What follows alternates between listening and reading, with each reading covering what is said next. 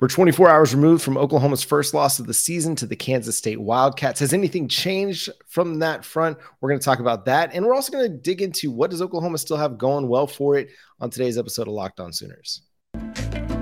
You are Locked On Sooners, your daily podcast on the Oklahoma Sooners, part of the Locked On Podcast Network. Your team every day.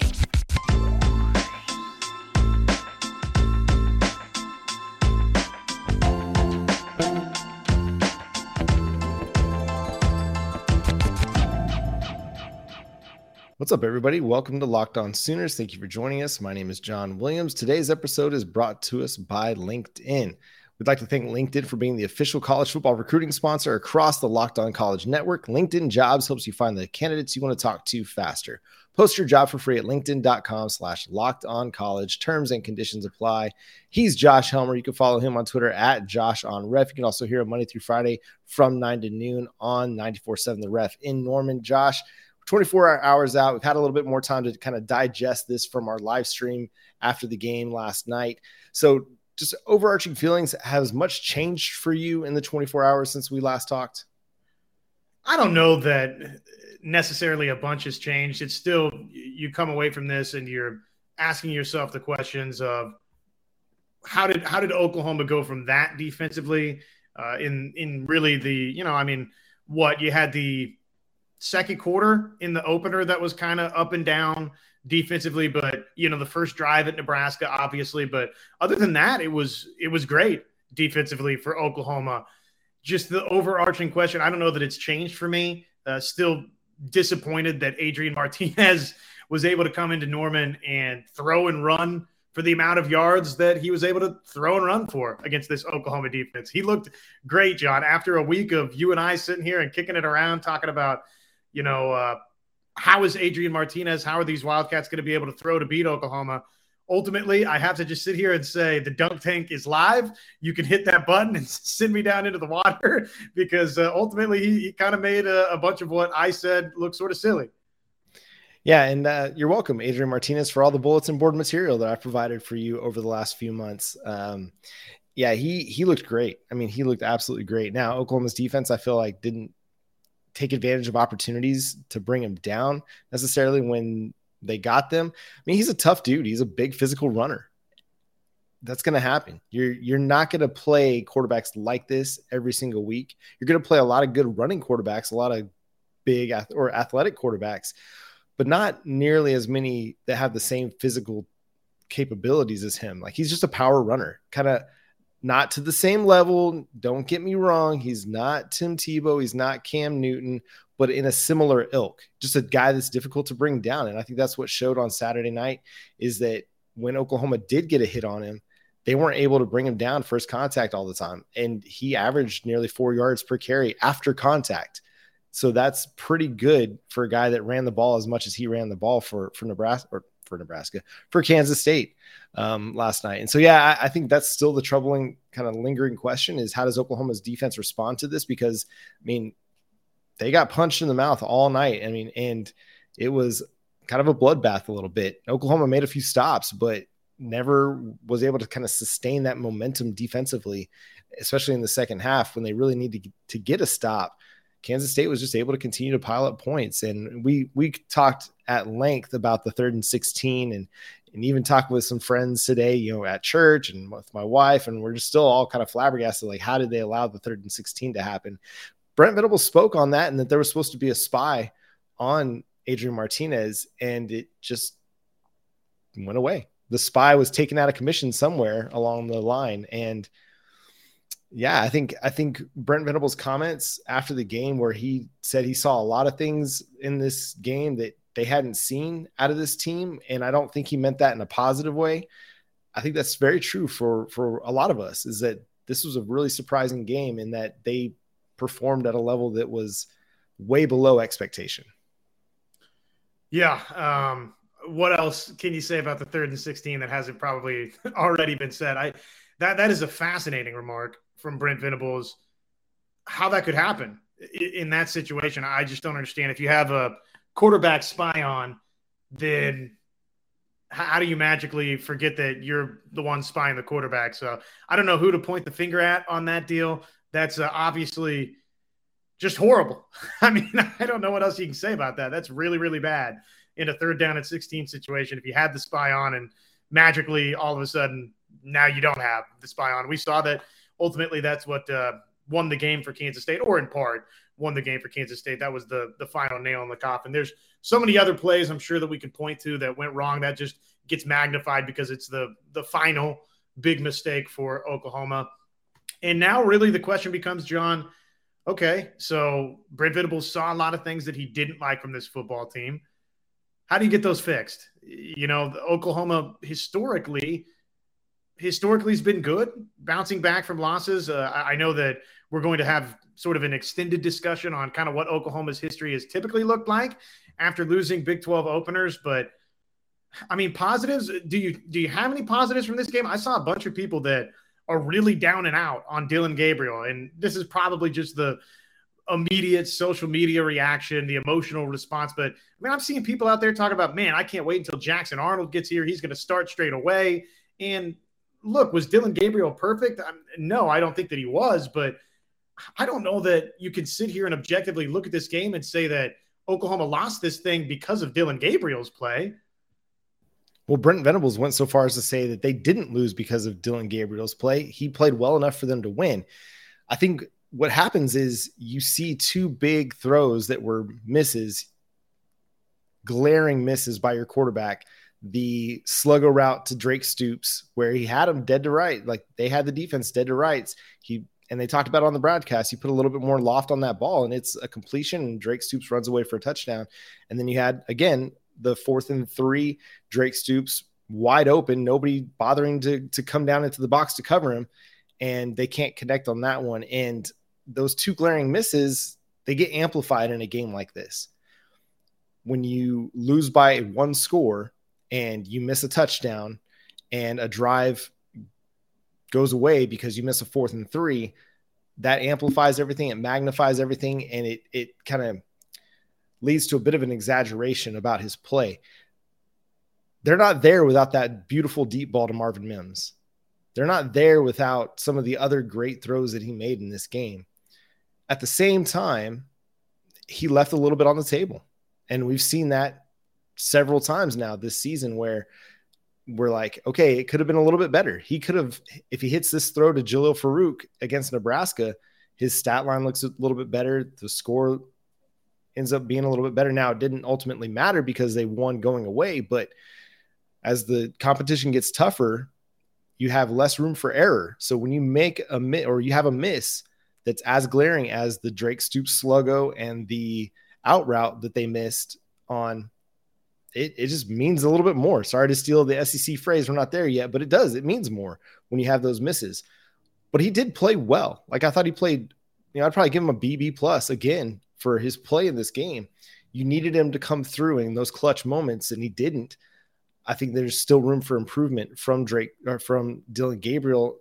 I I have a bigger issue a little bit with some of the play calling. I, I we love Jeff Lebby. I think there was some really good things that they did when they came out in the second half and they tried to establish the run with Eric Gray. I mean, they were having their way with Kansas State's uh, you know defense until they started getting penalties that were killing drives. But let's look at you know we we were talking about it before that we came on the show. Like some of Jeff Lebby's play calling was kind of conservative in nature, in my opinion. He had eight throws behind the line of scrimmage, eight. He was seven of eight for eight yards and a touchdown. That one touchdown was the Brayden Willis one where they kind of ran the cute little pick play behind the line of scrimmage that got Willis open. And and that was a great play because there was a, a bot, you know, bobbled snap. They tried to, you know, fake the handoff at the mesh point to Eric Gray, and he still had the wherewithal to get the ball to, to Brayden Willis, who was able to get into the end zone. But other than other than that, throwing behind the line of scrimmage didn't really net you much. It actually was kind of a net neutral because you only gained eight yards. Like, so maybe technically it's a net positive, but it didn't really do anything for you. He was really good when he was throwing the ball down the field. We look at Pro Football Focus, they do a great job mapping out throw charts. And on throws 20 yards or more down the field, he was three of six for 106 yards in the touchdown. Now, 50%, that may not seem like great, but if you're hitting more than 30 or 40% of your throws down the field, greater than 20 yards, that's a pretty good day, in my opinion, because those are high leverage throws high degree of difficulty and he was, you know, 50% accurate on those throws. On throws 10 to 19 yards down the field, he was five of six for 104 yards, two touchdowns. And then he had 23 throws that were short of 10 yards, including the eight that were behind the line of scrimmage. And he was efficient, but it just didn't do as much for Oklahoma offensively as they were getting the ball down the field. I don't mind a few screen passes, a few tunnel screens, a few of the you know the wide receiver flare outs. I don't mind a few of those every game, like three, four, maybe at the most. Eight's too much.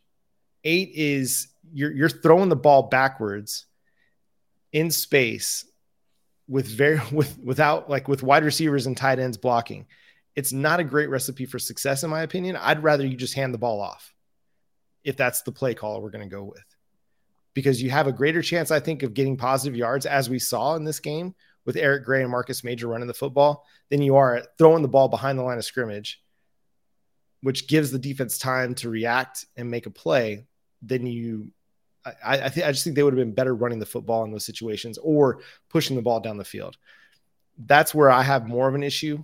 Obviously, the Dillon Gabriel misses were a bit, you know, again, they were amplified. They were they were huge in the moments but I think overall he was still good. I wouldn't say he was great because a, a great performance would have meant Oklahoma wins this game, but he was good enough. Good enough just this time wasn't good enough. Um, that's kind of where I stand on that. Well, and I mean, it is what it is. Uh, I'm not going to sit here and argue with fans. I mean, you got to, we hear all the time, make the makeables. And those two throws that you talked about in a game like this that Oklahoma goes on and loses, you got to make those. I mean, it is what it is, right? And so, for those that are disappointed in the play that they got from Gabriel, uh, you know, mostly it was good, but ultimately it wasn't good enough. So, I mean, what else can you say on that other than it needs to get corrected? And when you have those throws in the future, you hope that Gabriel's the kind of guy that again can can make those throws. I think that he is, but uh, obviously we're going to find out as this thing goes along. Just real quickly uh, before we jump to what uh, sort of this means for Oklahoma going forward. Can they rebound and still win the Big 12 championship? All those fun things.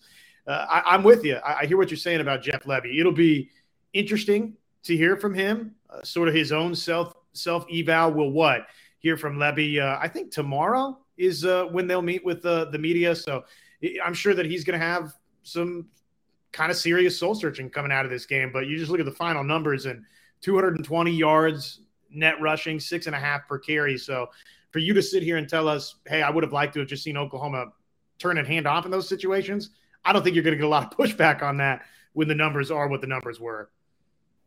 Yeah, because they came out of the in the second half in particular. In the first half, they weren't great running the ball. I mean, I think they averaged just like 3.6 yards per carry running the ball in the first half. In the second half, they were fantastic. Like Eric Gray was finding all kinds of running room, and he was playing like the explosive player that we saw in Nebraska. He ended up with over 100 yards rushing on the day. So let's do more of that. It's like you get across the 50 yard line and then all of a sudden you decide we're not going to hand off to Eric Gray anymore. It, it, was just a weird dichotomy of play calling at times. But that's just kind of what happens in a tight game. Sometimes, you know, you kind of outthink yourself. You instead of just going with what's working, you decide to to get a little bit cute. Now the play action game was working a lot of times when those run game the run game was setting that up and it was working pretty well. The Marvin Mims deep ball, the Theo Wease deep ball as well, the Theo Wease touchdown, both big plays that came off play action. Hey, we're going to talk about some of the positives coming out of this. And hey, Oklahoma still has a chance to win the Big 12. They still have a chance to do something. We'll talk about that. But first, we're going to talk to you about LinkedIn. These days, every new potential hire can feel uh, like a high stakes wager for your small business. You want to be 100% certain that you have access to the best qualified candidates available. That's why you have to check out LinkedIn Jobs. LinkedIn Jobs helps you find the right people for your team faster and for free. Make sure you go to LinkedIn. They got simple tools like screening questions, make it easy to focus on candidates with just the right skills and experience so you can quickly prioritize who you'd like to interview and hire. I've been part of hiring at times and it's hard. It's hard to know exactly what you're getting from the person that you're interviewing and the person that you eventually hire. Sometimes it works out, sometimes it doesn't. But LinkedIn's got you set up with these great hiring questions and screening questions that can help you get the right people into your business, into your company a lot quicker than you might from some other job sites. So it's why small businesses rate LinkedIn jobs number one in delivering quality hires versus leading competitors. LinkedIn jobs helps you find the qualified candidates you want to talk to faster. Post your job for free at LinkedIn.com slash locked on college. That's LinkedIn.com slash one word locked on college to post your job for free. Terms and conditions apply. Okay, Josh, we have, I mean, Mike Houck, he's he's one of the GOAT, you know, communicators, uh, for strategic um, communication at the University of Oklahoma. He threw this little nugget out there on the timeline on Twitter last night. He says, including tonight, OU football has lost its Big 12 opener five times going back to 2006. On each of the four previous occasions, the Sooners won the Big 12 title. You and I went through this before the, the show in 2006. It was Texas. That was actually their Big 12 opener, which was kind of weird. We talked about that. 2007 was Colorado. 2012 was Kansas State. And 2020 was Kansas State as well. So we've got a little bit of a trend going on here with Kansas State in the opener. Um, what, what are your thoughts on that, Josh? Well, it shows that Oklahoma, first and foremost, and keep in mind that obviously across all of these, you're talking about, you know, at times three different head coaches. So how how is that going to factor in? Uh, you know, the program itself, Oklahoma has shown it's capable of doing this, right? They can lose their Big 12 opener, and whether it's rattle off and win every remaining game and win the Big 12 championship, or if it's you know drop one more along the way and then get into the Big 12 championship game and win it, whatever the format or fashion has been, Oklahoma has the track record for doing that. So I, I don't know that I mean, do we qualify that as a positive for OU? I mean, you, it's kind of that age old thing to where, you know, I, have never really, John, subscribed to the you have to lose to Im- improve or get a message across, right? I, I I've always kind of hated that logic, and that's sort of the same thing here. Is like, yeah, it's it's good, I guess, that Oklahoma has the track record for having lost openers and then you know the last four times going on and winning the Big 12 championship. It's been done. We'll see if this group, obviously, with a, a new leader in Brent Venables and plenty of different faces, if they can can do what these last four Sooner teams that lost their opener did. It's a stat that's similar to me, like the NFL one that no head coach has won a Super Bowl at one spot and then gone on to win a Super Bowl at another spot. Like that's the one you always hear about, you know, with retread as a Dallas Cowboys fan, had to hear about it ad nauseum with Mike McCarthy being hired. You know, a head coach that's won a Super Bowl somewhere else. They rarely, they don't ever go on to win a Super Bowl at another place. That's the trend, but it really doesn't mean anything. Like it's not something that you can actually point to as like, as like, yes, we're never going to win a Super Bowl with Dallas with Mike McCarthy because nobody's ever done it. It's just one of those interesting coincidences and just, yeah, it's interesting. The same thing goes for this. I think I think what it does say is like, hey, there's still a chance that Oklahoma can do something this season. They still have a Big 12 title that they can chase. That if they are able to win the Big 12 title, it could potentially put them back in a college football playoff race. I mean, we're a long way from that. We got a lot still to prove, but hope is not completely lost. I was doing the Angels in the outfield kind of waving as you're talking about it because I'm like, I'm just picturing the kids saying it could happen, you know, as anything's possible. And it is. You know, this team lost two games back in 2020 and still won the Big 12 title. So we're not going to hit the panic mode just yet, but they've got a lot to improve on. And this week against TCU will provide another stiff test for this defense with Max Duggan, a pretty athletic running quarterback, Quentin Johnston, one of the best wide receivers in the country, and Sonny Dykes, a pretty good offensive mind. So they're going to be tested again. And from the looks of it, they're going to be tested every single week in the Big 12. Like there's not going to be an off week this year. You look up and down the schedule and everybody looks tough. I mean, Iowa State, who I thought was going to be down this year, they played Baylor really tough.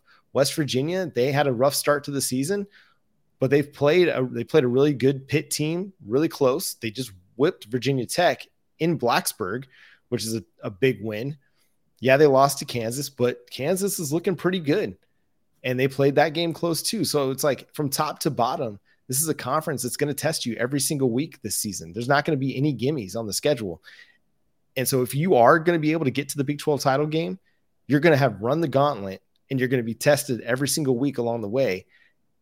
And it'll prepare you for what will be a, a tough Big 12 championship game, whoever you face. I mean, at this point, the conference is completely wide open, and we can talk about that maybe on tomorrow's show. But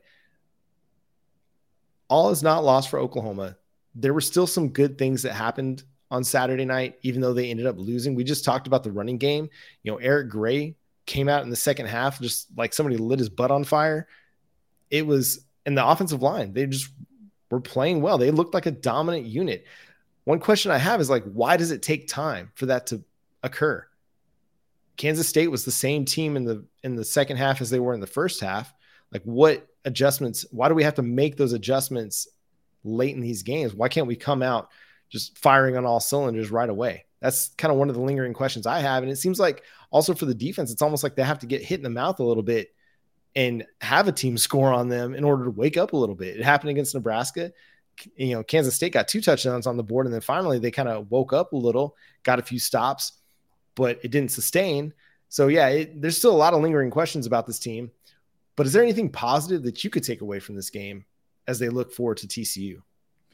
Oh, I just think, you know, a, a number of the items that you touched on, this will be maybe a little bit off the radar for people. And obviously, Oklahoma doesn't win the game. So take this with a little bit of a grain of salt.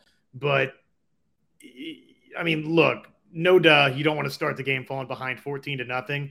But I thought it was impressive that Oklahoma was able to fall behind 14 to nothing and then pull even fairly quickly in this game. So I think that, you know, going forward, that's potentially something to build on. Uh, again, I mean, I'm not suggesting that you try and make it a habit to fall behind like that. And ultimately, I mean, you you could then turn and make the counter argument, John, that well, they spotted those 14 points and kind of were playing catch up the rest of the way and never really quite got back over the hump. So I, I do understand that portion of it. But if Oklahoma gets into a similar pickle somewhere down the road, Oklahoma has shown itself, okay, we're we're capable of erasing a double figure deficit. So I think that was something that's probably going to get lost in translation coming out of this game that was a positive for OU. And then a, a lot of the things that you mentioned. I thought Eric Gray, again, uh, ran really, really effectively for Oklahoma. Any problems that we would have thought Oklahoma had in the backfield, I have no concerns about what the running back situation looks like for Oklahoma now and for the remainder of this season. Feel pretty good there. Quarterback run game, Dillon Gabriel, again, uh, some nice things at times in this game. And, you know, Gabriel, despite, you know, missing a couple of throws that he'll be the first to tell you, I, I need to have that throw.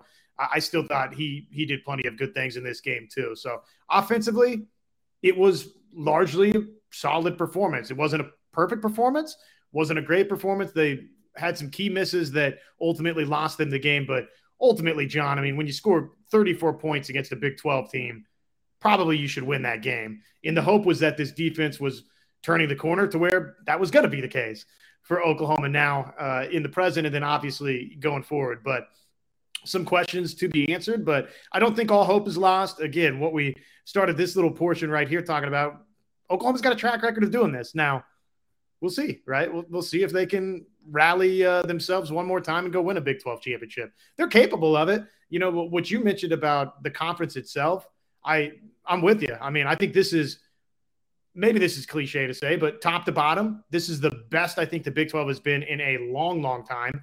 And really, that's because of Kansas, right? Because of uh, Kansas and West Virginia and Iowa State or Texas Tech, who beats Texas this past weekend.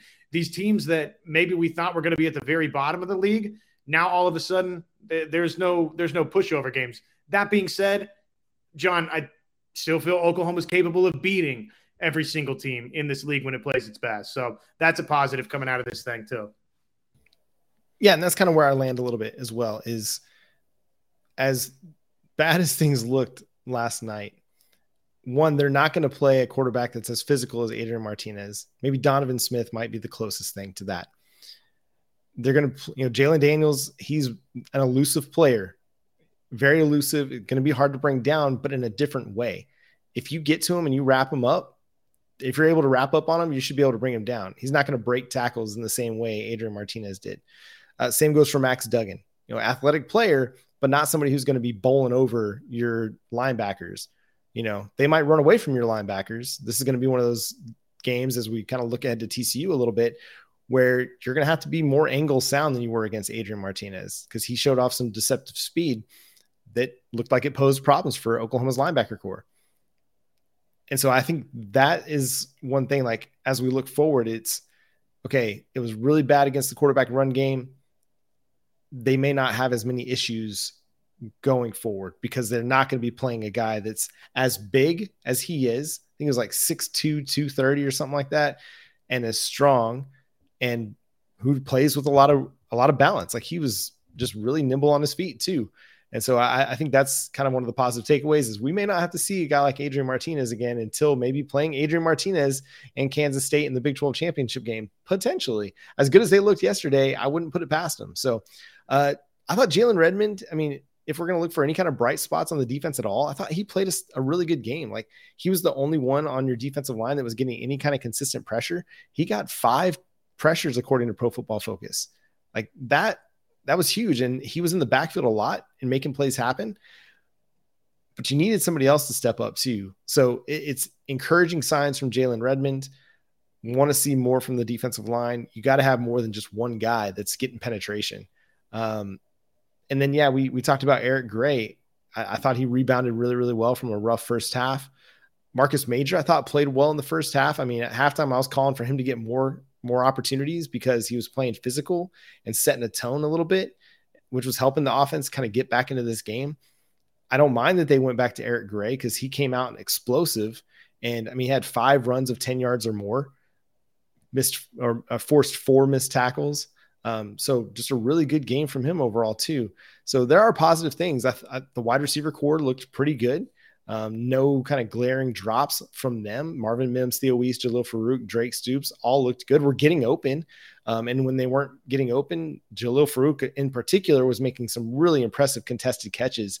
I know they highlighted that one slant that he caught on like a third and short where, I mean, he had the defensive back was just running through him. I mean, clean. It was not going to be a penalty in any stretch, but Jalil Farooq just played that really tough uh, and came away with the with the play. So I thought that was really encouraging. The way the offensive line responded in the second half was really encouraging. And I thought the pass protection was pretty decent in the first half from them. So offensively, a lot more encouraging signs than defensively, but still, there are some positive things that we can take away from this. I'm just looking one one final trip around sort of the stat book, if you will.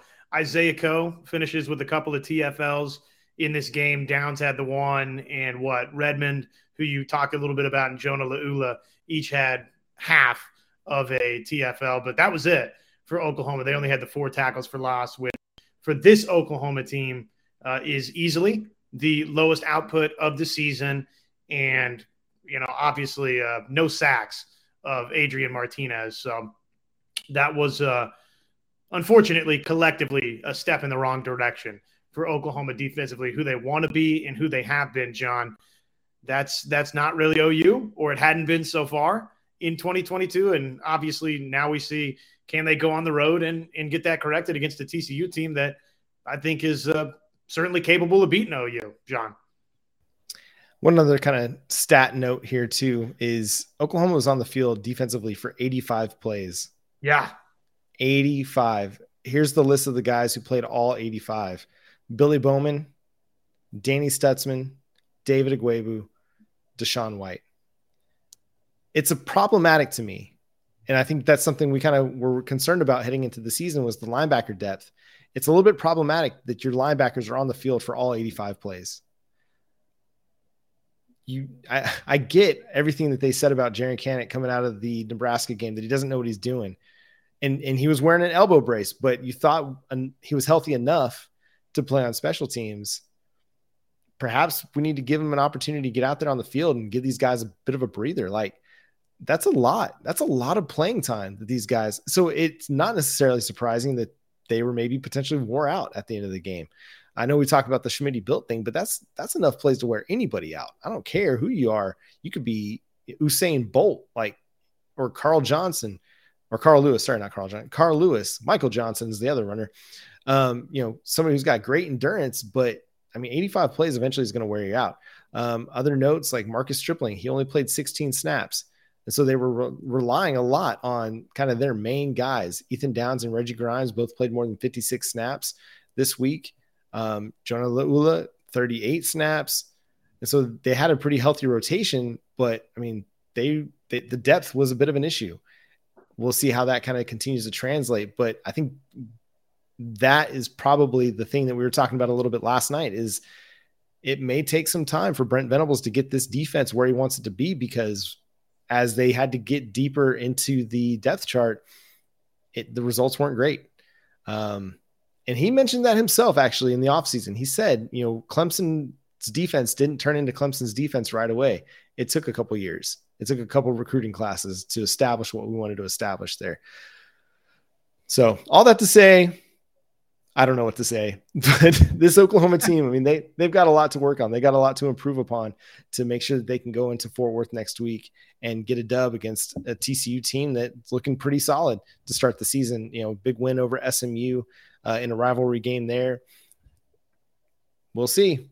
We'll see because at this point, I don't know what to think. I think offensively they'll look good. Defensively, I still want to see more. Yeah, no, I mean, I think that's where pretty much everybody's at is offensively and, and even you know offensively we've talked about quite a bit last night and today some of the offensive shortcomings too. So uh, not to completely let them off the hook obviously there were some plays out there that you know needed to be made by gabriel in, in particular that were not. So we'll see. We'll see what happens next with this team. I mean you hope that it resembles past oklahoma teams and i think that they're good enough for it to resemble past Oklahoma teams where they can rally this thing together and, you know, who knows, rip off eight wins in a row to to close this regular season and then get into the Big 12 championship game or seven of eight, right? To, you know, really make it a strong finish to the year and, you know, whatever it would take to get into the Big 12 championship game as a one or two loss Oklahoma. This team's capable of doing that. Let's see if Brent Venables and his staff can push the right buttons to make that a reality.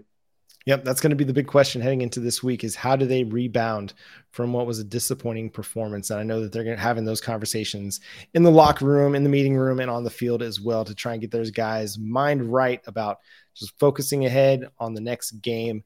Uh, but that's going to do it for today's episode of Locked On Sooners. Thank you so much for tuning in.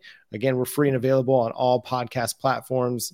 Go subscribe to the show over on YouTube as well. Approaching 2,700 100 subscribers. Try to get to 3,000 by Red River Showdown. So help us get there by hitting the subscribe button and that notification bell to let you know when new episodes drop. Make sure you follow us on Twitter at Locked On Sooners. Follow Josh on Twitter at Josh on Ref and myself at John Nine Williams. Check him out Monday through Friday from 9 to noon on 947 the ref.com or 947 the ref in Norman on the ref app as well. And you can read my work covering the Sooners over at thesoonerswire.com. But until next time, he's Josh Elmer. I'm John Williams. We'll catch you then. Boomer Sooner.